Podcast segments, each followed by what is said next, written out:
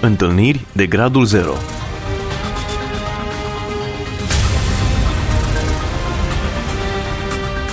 O emisiune realizată de Cristina Olariu.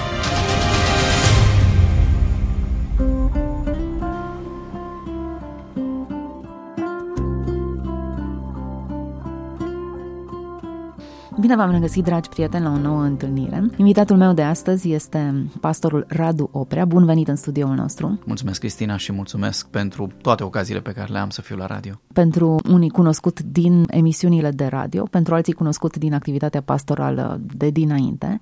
Puțin însă știu povestea ta, povestea încărcată de experiențe în care ai văzut mâna lui Dumnezeu în mod miraculos. Hai să ne oprim puțin la una din aceste experiențe. Probabil că prima experiență pe care o pot uh, identifica este una din copilărie. Sigur, sunt multe pe care, după ce l-am cunoscut pe Dumnezeu și m-am întâlnit personal cu el, le-am văzut într-o nouă lumină, dar una din ele rămâne foarte pregnantă în minte. Eram copil, bunicii din partea mamei mele sunt uh, de la țară, într-un sat, dintr-un județ din sud, un județ sărac, un sat foarte mic. Oltenia? Regat? Regat, undeva unde câmpurile sunt la fel de întinse ca în Banat câmpie cât vezi cu ochii, căldură câtă poți suporta. Pentru mine, amintirile din copilăria ale lui Creangă, eu, eu le-am trăit pe toate, vară, iarnă la bunici, deși locuiam la București, la 15 iunie aveam bagajul făcut și nu mă întorceam decât probabil 10, 12 septembrie, adică nu, nu, nu voiam să mă întorc de acolo. Pentru mine paradisul pământesc a fost acolo, în picioarele goale, la gârlă, printre rațe, capre, vaci, porci, agricultură, m-am, m-am bucurat tare mult. Iar cei ce n-au avut parte de asta, din păcate, din păcate, au o dimensiune a vieții pe care nu o poți regăsi nicăieri. Acolo am trăit probabil și una din marile traume pentru mine și pentru familia mea în mod special. Există o plantă care se numește în mod uh, tradițional laur. Pentru cei care doriți să o căutați, vă mărturisesc că citesc acum de pe un mic ecran, se numește Datura stramonium, să nu creadă cineva că mă pricep așa de tare la chestiunea asta. Sau mai este cunoscută sub numele de ciumafaie, da? Mi s-a părut asta interesant. mai cunoscută. Da. o plantă otrăvitoare care creștea din belșug pe câmpuri și despre care evident că toți de acolo știau că este o plantă otrăvitoare, numai băiatul de la București habar n-avea.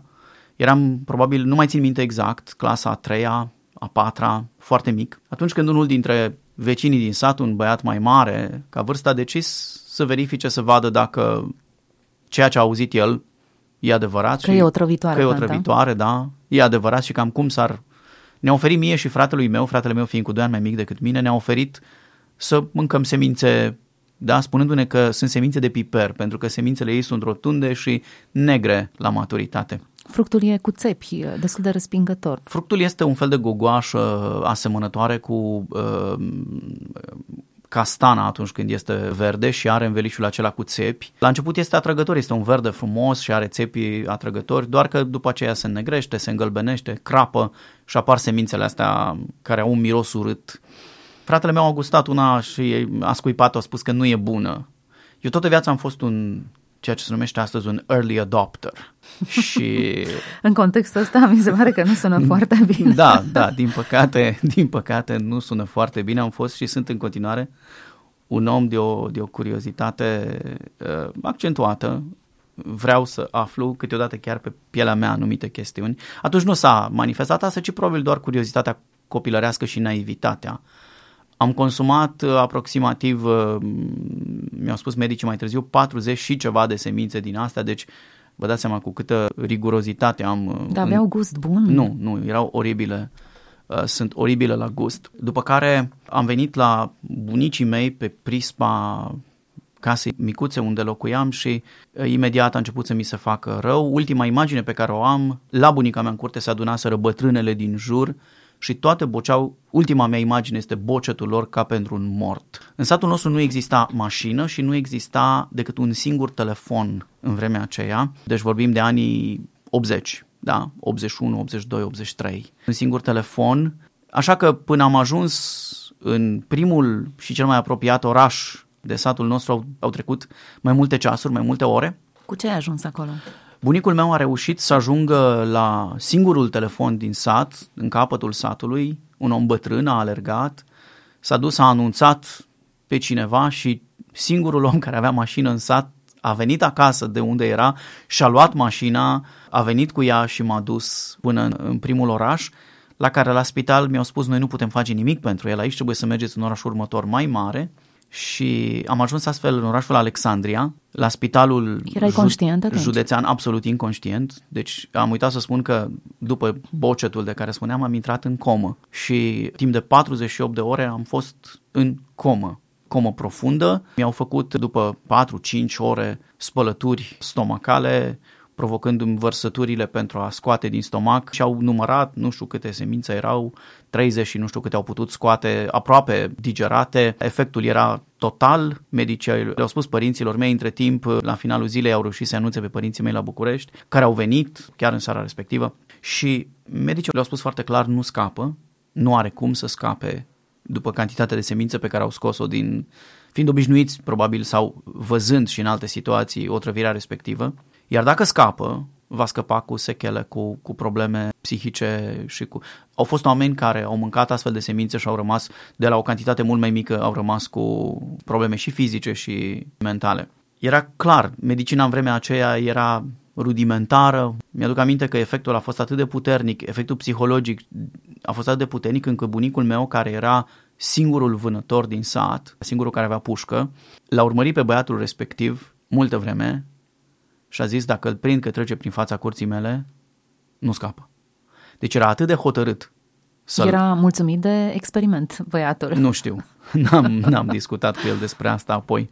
N-am dat mare importanță, eram copil, la vremea aia nu am acordat mare importanță. M-am făcut bine și după aceea am mers mai departe. Ulterior m-am uitat și am realizat că Dumnezeu n-a lăsat să, să mor pentru că vrea un plan pentru mine, da? Vreau să revin la povestea cu bunicul, fiindcă e foarte interesantă. A zis, n-am nicio problemă să merg la închisoare, sunt bătrân, dar îl omor. Îl chema Costică pe băiat și locuia în capătul satului și multă vreme a trebuit să ocolească singurul drum pe care putea trece. Era prin fața casei noastre pe drum, de teamă că Neastan îl, nu, nu știu dacă ar fi făcut-o, doar dacă era băut, doar că au venit eh, anul următor, au venit și pe motiv că e bătrân și că i-au, i-au ridicat pușca și i-au luat, probabil au aflat ce voia el să facă. Um, am ajuns la spital, în comă, și medicii au spus nu, nu scapă. 48 de ore mai târziu, deci nu în ziua următoare, 48 de ore mai târziu, dimineața, mama mi-a povestit, dar și eu mi-aduc aminte vag chestiunea asta, că m-am trezit, așa cum te trezești pur și simplu dintr-un somn odihnitor. M-am trezit și am început să vorbesc cu ea, cu ei în jurul meu, ca și cum nu s-ar fi întâmplat absolut nimic. Și expresia pe care medicul a folosit-o cu privire la povestea asta a fost, nu mai știu cum mi-a spus, doamnă, tovară, așa pe vremea aia, apelativele erau diferite, copilul dumitale a fost mort și a înviat. Asta hmm. a fost expresia pe care, pe care a folosit-o referitor la experiența aceasta. Din punctul lor de vedere, da, oameni, nu era nicio explicație. Oameni simpli, așa au, au privit lucrurile. Erau convinși că nu am cum să, să scap de acolo. N-am avut, nu știu, vreo vedenie, vreo altă explicație. A fost experiența pe care ulterior am înțeles-o uitându-mă la ea și am interpretat-o în cheia aceasta, într-o cheie creștină. De ce am vrut să povestesc și întâmplarea aceasta este pentru că adesea trăim experiențe pe care le interpretăm ca simple întâmplări, accidente, noroc, noroc. și așa mai departe.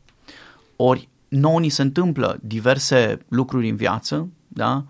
Uh, sunt foarte mulți oameni care spun am întârziat cu 5 minute să plec de acasă și dacă plecam cu 5 minute mai devreme, poate că aș fi avut cu tare accident sau lucruri de genul ăsta, pentru că nu avem o cheie de interpretare corectă, nu învățăm nimic din ele. Eu am învățat ulterior din experiența asta că Dumnezeu are un plan pentru, pentru mine, pentru viața mea și că din cauza asta El este gata să întoarcă moartea, să întoarcă efectele a ceea ce se putea întâmpla pentru mine asta a fost una dintre experiențele, unul dintre momentele în care am experimentat și am văzut clar mâna lui Dumnezeu intervenind pe pielea mea la propriu. În momentul acela, erați o familie credincioasă? Sau măcar părinții s-au rugat? A fost cineva care s-a rugat ca lucrurile să ia întorsătura aceasta? Cu siguranță părinții mei nu. Părinții mei în vremea aceea erau oameni ai muncii, oameni care aveau o credință în Dumnezeu, dar nu una definită. O credință în Dumnezeu um, culturală, doar moștenită de la părinți, nu crezând neapărat în felul acesta. Cred că singura care s-a rugat și a crezut a fost bunica mea, mama mamei mele, vorbesc de părinții mamei acum, care a fost cel mai credincios om pe care eu l-am întâlnit în, în copilăria mea. Ulterior am cunoscut o femeie mai credincioasă decât ea și m-am asigurat că nu-mi scapă și am luat-o de nevastă. Dar femeia asta, în simplitatea ei, când eu am descoperit Scriptura și m-am dus la ea, dorind să-i împărtășesc noua mea revelație, noua mea descoperire, după ce i-am povestit, mi-a zis, așa cum spui tu, așa cred și eu. Pe mine m-a urmărit povestea asta toată viața, experiența asta, expresia asta a ei, sunt convins că ea s-a rugat. Deci, Dumnezeu lucrează și aranjează experiențe chiar în viața oamenilor care n-au nicio treabă cu El. Absolut, absolut. Este felul lui Dumnezeu de a ne căuta. Este felul lui Dumnezeu de a-ți vorbi, este felul lui Dumnezeu de a, de a te bate pe umăr, să te facă să te întorci și să, să-L vezi. Și să-L vezi. Da, Dumnezeu vorbește, da, Scriptura e plină de astfel de, de, de situații. Nu? Deci nu, nu cred că este un lucru de... În general, oamenii religioși mirare. sau oamenii care se socotesc, eu știu, într-o relație cu Dumnezeu, consideră că au parte de experiențe miraculoase. Dumnezeu răspunde rugăciunilor lor, intervine, îi salvează, în diverse situații își manifestă providența. Pe când uh, așteptarea e ca oamenii care nu prea au nimic cu Dumnezeu n-au către cine să strige într-un moment de criză. Ei bine, un astfel de moment arată o altă fațetă a lui Dumnezeu. Un Dumnezeu care orchestrează situațiile indiferent de traiectoria noastră. Pe mine, Biblia ulterior, dar experiențele mele m-au convins de lucrul ăsta, că Dumnezeu, uh, Dumnezeu ceea ce ne face, nu ne face pentru că merităm. Nu se uită la notele noastre de la examenele spirituale și spune, o am să mai cresc nivelul de miraculozitate al vieții lui. Nu, din potrivă, eu cred că cu cât ești mai aproape de Domnul, mai, mai credincios, n-ai nevoie de miracole. N-ai nevoie de, de arătări supranaturale, nu ai nevoie de ele. Pentru că tu ești într-o comuniune spirituală cu Dumnezeu. Rugăciunea rugăciunea ți-e suficientă, nu ai, nu ai nevoie nici măcar să vezi răspunsul rugăciunii ca să știi că Dumnezeu te-a ascultat. Dacă ești la un anumit nivel de, de spiritualitate, tu știi că Dumnezeu te-a ascultat. Tu știi că Dumnezeu a și răspuns rugăciunii tale după voia Lui și la vremea rânduită de, de El. Cred din potrivă că cei ce nu cred și cei ce câteodată prin viața lor se depărtează de Dumnezeu, Balaam, împărați păgâni, Naaman, oameni pe care Dumnezeu vrea să-i mute de pe drumul lor, experimentează miracole pe care David nu le-a văzut niciodată. Experimentează, uh, au revelații spirituale pe care oameni mari ai lui Dumnezeu nu le-au avut niciodată și cu toate astea, ăia sunt mult mai mari titane credințe decât ceilalți. Deci faptul că trecem prin miracole și experimentăm astfel de lucruri nu este o dovadă a spiritualității noastre, este o dovadă a intensității cu care Dumnezeu ne caută, încât e gata să tragă puțin cortina uh, dintre realitatea lui și realitatea noastră, pentru ca să se reverse mai, mai mult din, din, din cerul lui în viața noastră, ca să-l înțelegem, să-l cunoaștem. Care e mesajul acestei uh, experiențe? O trăvire cu o plantă dăunătoare și o trezire din morți la viață. Ca să fiu spiritual, așa, așa. Uh, Păcatul este, păcatul este o travă asta. O mănânci de curiozitate, ți-o oferă cei din jur în care ai încredere, ai impresia că chiar dacă este amar, efectele lui vor fi poate plăcute sau ești pur și simplu curios să vezi cum este drogul, se sămânța aceea care aduce, aduce moartea, dar noi nu credem. Noi suntem așa de creduli, suntem așa de, așa cu atâta bucurie adoptăm ceea ce ne promite, până când ajungem inevitabil cu toții acolo, din pricina păcatului, dar Dumnezeu este bun și dacă puteți identifica în viața voastră, dragi ascultători, momente pe care nu vi le puteți explica, încercați și interpretarea pe care v-am sugerat-o astăzi, și anume încercați să interpretați ceea ce vi s-a întâmplat ca o intervenție a lui Dumnezeu care, sigur că ați vrea să se întâmple totdeauna și mereu, atunci Dumnezeu ar fi un atentat la libertatea voastră de, de manifestare și de opinie, Dumnezeu nu face asta, dar interpretați așa și vedeți ce se întâmplă cu perspectiva voastră asupra vieții. Interesant episod și interesantă interpretarea pentru noi. Pe plan personal, cred că experiența a căpătat sens mult mai târziu, atunci când elementele s-au clarificat, nu-i așa? Da, și nu știu dacă avem timp să vă mai povestesc încă o astfel de întâlnire, pentru că ulterior cunoscut pe Domnul și mi-am dat seama de elementele importante La ale ce vieții vârstă? la 17 ani. A fost ușor, greu? A fost un drum pe care Dumnezeu mi-l pregătise, deja eu nu realizam, dar el deja mergea cu mine și m-a condus așa de mânuță până acolo. Numai că pe drum, sigur că am căzut de mai multe ori, m-am lovit, m-am potignit, n-a fost Cam simplu. toți facem Da, la da, fel. da, da. De aceea, cum să zic, uh, apropierea de Domnul pentru puțini este așa o noapte în care m-am trezit și stătea îngerul Gabriel la capul patului și mi-a spus uh, du-te la biserică. Nu, pentru toți este o călătorie spirituală și e plăcut și e bine să poți să o începi când mai ai încă mare parte sau sper că mai ai încă mare parte din segmentul vieții tale înaintea ta. Da? E important lucrul ăsta. Pentru că poți să o trăiești altfel, poți să trăiești viața într-un mod mult mai uh, constructiv pentru Dumnezeu, pentru tine, pentru cei din jurul tău. Când am crescut, m-am făcut uh, om mare, cum zice Pavel, m-am căsătorit, am avut copii. Fratele meu de care vă povesteam că era cu 2 ani mai, uh, este cu 2 ani mai tânăr decât mine, Încă slavă lui mai este. Dumnezeu, a fost aproape să nu mai fie. Am spus întotdeauna că fratele meu este un om mult mai bun decât mine. Toată viața a fost De ce? mai generos, mai bun, mai deschis către oameni. Paradoxal, câteodată oamenii ăștia așa buni la suflet au niște chestii de, de nu, nu, nu ți le poți explica. Au momente în care nu-ți poți explica ce e cu ei. Așa se întâmplă cu fratele meu. Fratele meu, undeva în perioada facultății, a decis, nu, nu e ușor să vorbești cu oamenii despre episoadele astea în viața lor, că ar fi interesant să, să vadă cum e cu drogurile. Și a început să consume droguri medii spre ușoare, ușoare spre medii.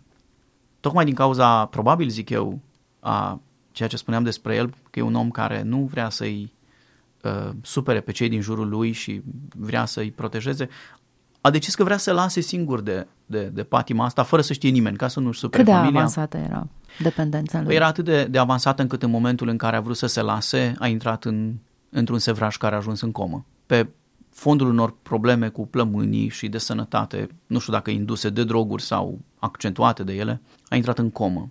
Și mi-aduc aminte că l-am găsit în casă, era a doua oară când îl găseam în starea asta, prima dată l-am găsit când eram amândoi adolescenți, a căzut, s-a lovit la cap și lovitura la cap a dat cu partea din spate a capului de gheață da? și era incoerent, nu se mai uh, putea aduna, Dumnezeu l-a ajutat, a trecut peste momentul ăla. De data asta l-am găsit. Imaginați-vă un om mort de două zile, cu ochii în fundul capului, gura neagră, deci gur, culoarea întregii lui guri era înăuntru negru, nasul, nările înăuntru lor negre. I-am făcut o fotografie, pentru că am fost convins că e ultima poză pe care o voi face. Noi nu știam ce se va întâmpla. A fost internat la una din secțiile de recuperare ale Spitalului Clinic de Urgență din București, secția unde de câte ori mergeam în vizită la el, tovarășii lui de cameră erau totdeauna alții și nu pentru că se duceau acasă, ci pentru că mureau. Era secția de unde, de unde se pleca la morgă. La un moment dat am întrebat-o pe o asistentă cam cât de gravă, în, în naivitatea și speranța mea, cam cât de gravă este, de adâncă este coma lui. I-a dat bluza de pijama la o parte, și l-a strâns de, de, de o zonă sensibilă a pielii în zona toracelui atât de tare încât am crezut că rămâne în mână cu bucata de piele, arătându-mi că de fapt este gravă coma lui. Atât de serioasă era starea lui încât, încât atunci când și-a revenit avea escare pe spate în mai multe locuri, unele dintre ele de dimensiunea palmei, și locuri unde puteai pune mâna și să atingi osul, pur și simplu, în zona sacră, în zona lombară, jos, pe omoplați, spatele și asta se văd urmele acelea maronii pe, pe, pe spatele lui, de unde pielea s-a mâncat și carnea, pentru că nu, nu l-au mai atins, nu l-au mai schimbat, nu l-au învârtit, după cum se știe că trebuie să faci cu un om care... Pentru că așteptau Există să moară. activitate cerebrală? Da, activitate cerebrală era, nu n-a fost în moarte cerebrală, dar coma lui nimeni nu, nu reușea să-l, să-l scoată din ea, nu puteau. Și sigur noi am început să ne rugăm. Ne-am dus la biserică, eu, soția, um, tatăl meu. Tatăl meu a început atunci și a spus dacă, dacă băiatul lui, i-a făcut lui Dumnezeu promisiunea că dacă băiatul lui scapă, el se pocăiește. A respectat promisiunea? Da, a respectat promisiunea, dar Dumnezeu și pe el a trecut printr-o experiență că n-a fost suficient doar. Trebuit el să treacă printr-o convertire personală. Dar ce vreau să spun este următorul lucru. După mai multe zile, vreo 30 și ceva, nu mai știu, 33, 35 de zile, mărturisesc că n-am mai avut credință că scapă. De fiecare dată când mergeam la spital era mai rău, mă uitam în jurul lui și vedeam că cei care sunt acolo plecau, tineri, din diverse accidente, droguri și așa mai departe. Și știți cum e? Când aștept să primești telefonul ăla fatidic să ți se spună că s-a dus. S-a dus. Eu l-am primit de la tata. Tatăl meu îl, îl vizita în fiecare zi pentru că îl iubea, dar și pentru că se simțea extrem de vinovat că i-a dat bani pe mână să facă ce vrea cu ei, având, având mare încredere în el. Aproape în fiecare zi era acolo, la el în, în salon. Eu nu mergeam în fiecare zi, dar ne rugam mereu. La un moment dat, revin și mă întorc și la telefon, am spus bisericii unde slujam în vremea aceea și unde eram membru modular în trupul lui Hristos, Biserica Buna Vestire din București. Mi-aduc aminte într-o seară la rugăciune, miercuri, le-am spus că eu nu mai am credința că scapă. Nu mai cred că va mai, va mai scăpa cu viață. Și am zis, nici nu știu dacă mai am credința să mă rog pentru asta. Și răspunsul lor, al mai multor membri ai, ai bisericii, a fost copleșitor. Au spus, te înțelegem, ne vom ruga noi în locul tău. Vom avea noi credință pentru tine. Asta a fost. Ce frumos. Da, deci acolo a fost unul momentele acelea în care cred că Dumnezeu ne-a lăsat să ajungem până la punctul ăla ca să experimentăm ceva ce nu experimentasem până atunci. Și anume, cum e să roage alții pentru tine când tu nu mai poți să o faci? Nu că nu mai puteam să o fac sau că nu mai credeam în Dumnezeu. Nu, nu, nu absolut deloc. Ci pur și simplu nu mai credeam că lucrul respectiv se poate rezolva. Oare nu acesta e sensul unei biserici, unei comunități, unei familii care se susține în momente de genul acesta? Dar știți cât de greu e să vii, mai ales ca pastor, în fața celor pe care slujești să spui nu mai am credință. Din nou, nu credința în Dumnezeu Mântuitorul. Am da? înțeles. Eu deci cred că credința... e o dovadă de onestitate. E așa de grea onestitatea asta. Toți avem momente de genul acesta, dar e foarte greu să ni le asumăm. Ei, lecția acestui moment pentru mine a fost că trebuie să ne-l asumăm ca să dăm voie lui Dumnezeu să facă miracole. Ca să dăm voie lui Dumnezeu să lucreze ceva ce noi n-am văzut niciodată. Deci oamenii ăștia s-au rugat, au continuat ei să roage pentru, pentru fratele meu. Eu mă rugam în continuare, dar mă rugam cumva ca o datorie. Dar nu aveam credința fermă că sau poate aveam deja credința că nu mai poate scăpa. Atât era de gravă situația. Și într-o dimineață tatăl meu mă sună sau într-o zi, nu mai știu, și îmi spune s-a trezit din comă. Cum? Interesant. În timp ce era în comă, ulcerul de care suferea a perforat. Din, din comă l-au dus direct pe masa de operație pentru ulcer perforat.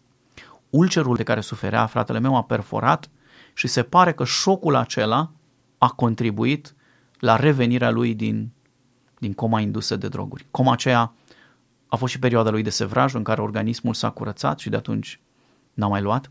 S-a trezit și Dumnezeu a făcut încă un miracol. Vreau doar să spun atâta, toți bărbații din familia noastră au trebuit să treacă, inclusiv tata, prin comă. Toți suntem pe partea asta, fiecare cu, cu experiența lui cu Dumnezeu. Pentru mine, aici a fost o experiență extraordinară. Încă nu s-a terminat această experiență, pentru că fratele meu încă nu este în acea, deși au trecut multă, mulți ani de atunci, în acea relație cu Dumnezeu pe care mi-aș dori eu să o aibă, în acea apropiere de, de Dumnezeu, deși atunci la început a fost și uh, a înțeles și și-a dorit și um, acum am credința că Dumnezeu nu-l va lăsa, ci într-o zi, într-un fel sau altul. Mă rog să nu fie tot printr-o experiență de genul ăsta, deși unii sunt atât de căpoși încât trebuie scuturați strașnic ca să se trezească. Radu, care e înțelesul acestei experiențe? Experiența asta pentru mine a fost experiența unei biserici care știe să stea lângă cei care sunt slabi în credință. Dar am descoperit că pentru asta trebuie să te deschizi și să, să dai masca la o parte, să te dezbraci de costumul de om religios și să-ți recunoști înfrângerea, ca Naaman altă dată să-ți dai jos haina strălucitoare de general ca să se vadă slăbiciunea pe care n-ai vrea să o vadă nimeni doar o vorbă despre Naaman. Naaman n-a vrut să se scalde în Iordan pentru că trebuia să se dezbrace de hainele lui și să-i se vadă rănile de pe trup. Citiți povestea lui, e fascinantă. Dar atunci când o faci, când îți recunoști rănile, slăbiciunea, necredința, atunci când recunoști că tu nu mai poți și ai la cine apela, e o mare binecuvântare. Biserica trebuie să fie locul acela unde întâi ne mângâiem unii pe alții, ne sprijinim unii pe alții, ne ridicăm unii pe alții și doar în cazuri extreme în care nu există bunăvoință din partea mea, ne judecăm unii pe alții. Adesea facem lucrurile puțin invers, întâi ne judecăm, ne condamnăm unii pe alții și apoi de am vrea, dacă se poate, să mai și ridicăm. Biblia zice, voi care sunteți tari pe cel care a căzut, ridicați-l cu Duhul blândeții, cu dragoste și Dumnezeu are grijă de, de fiecare dintre noi și în sensul acela. Eu am fost atunci un om cu o credință slabă din pricina contextului, din pricina mea. Dumnezeu mi-a întărit credința, am văzut multe miracole, am văzut oameni vindecați de cancer în urma rugăciunilor bisericii, incontestabil, nu acele minuni povestite așa, nu, nu, nu.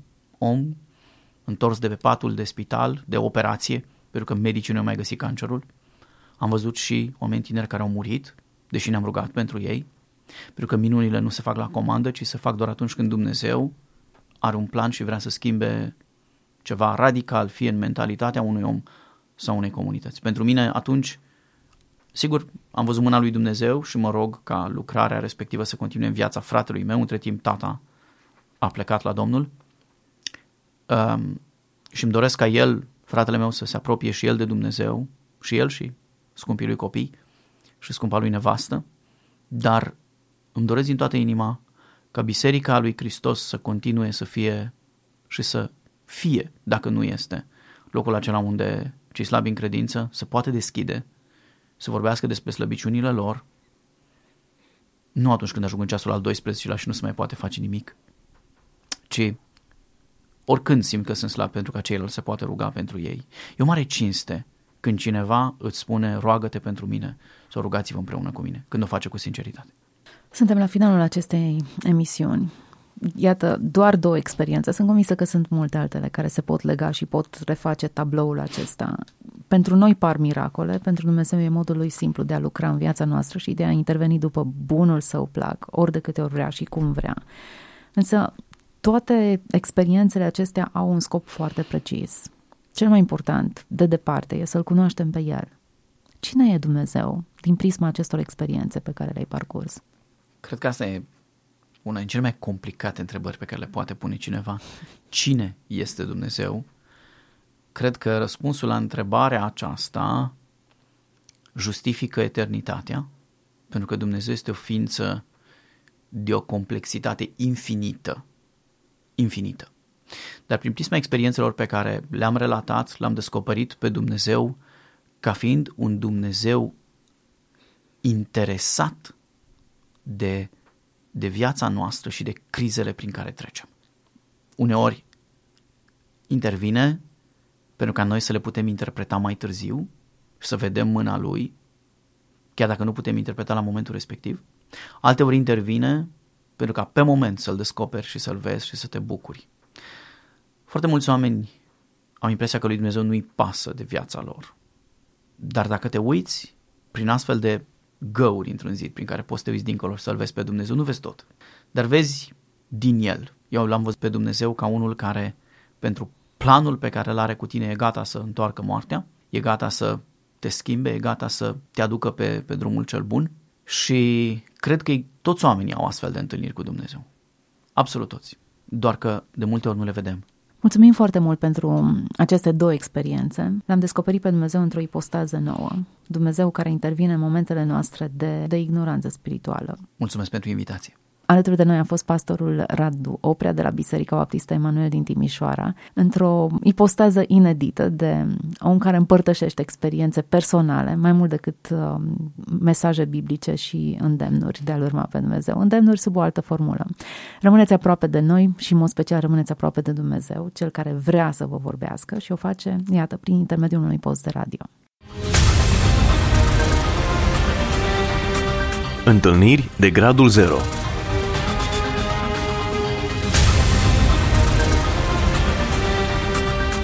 O emisiune realizată de Cristina Olariu.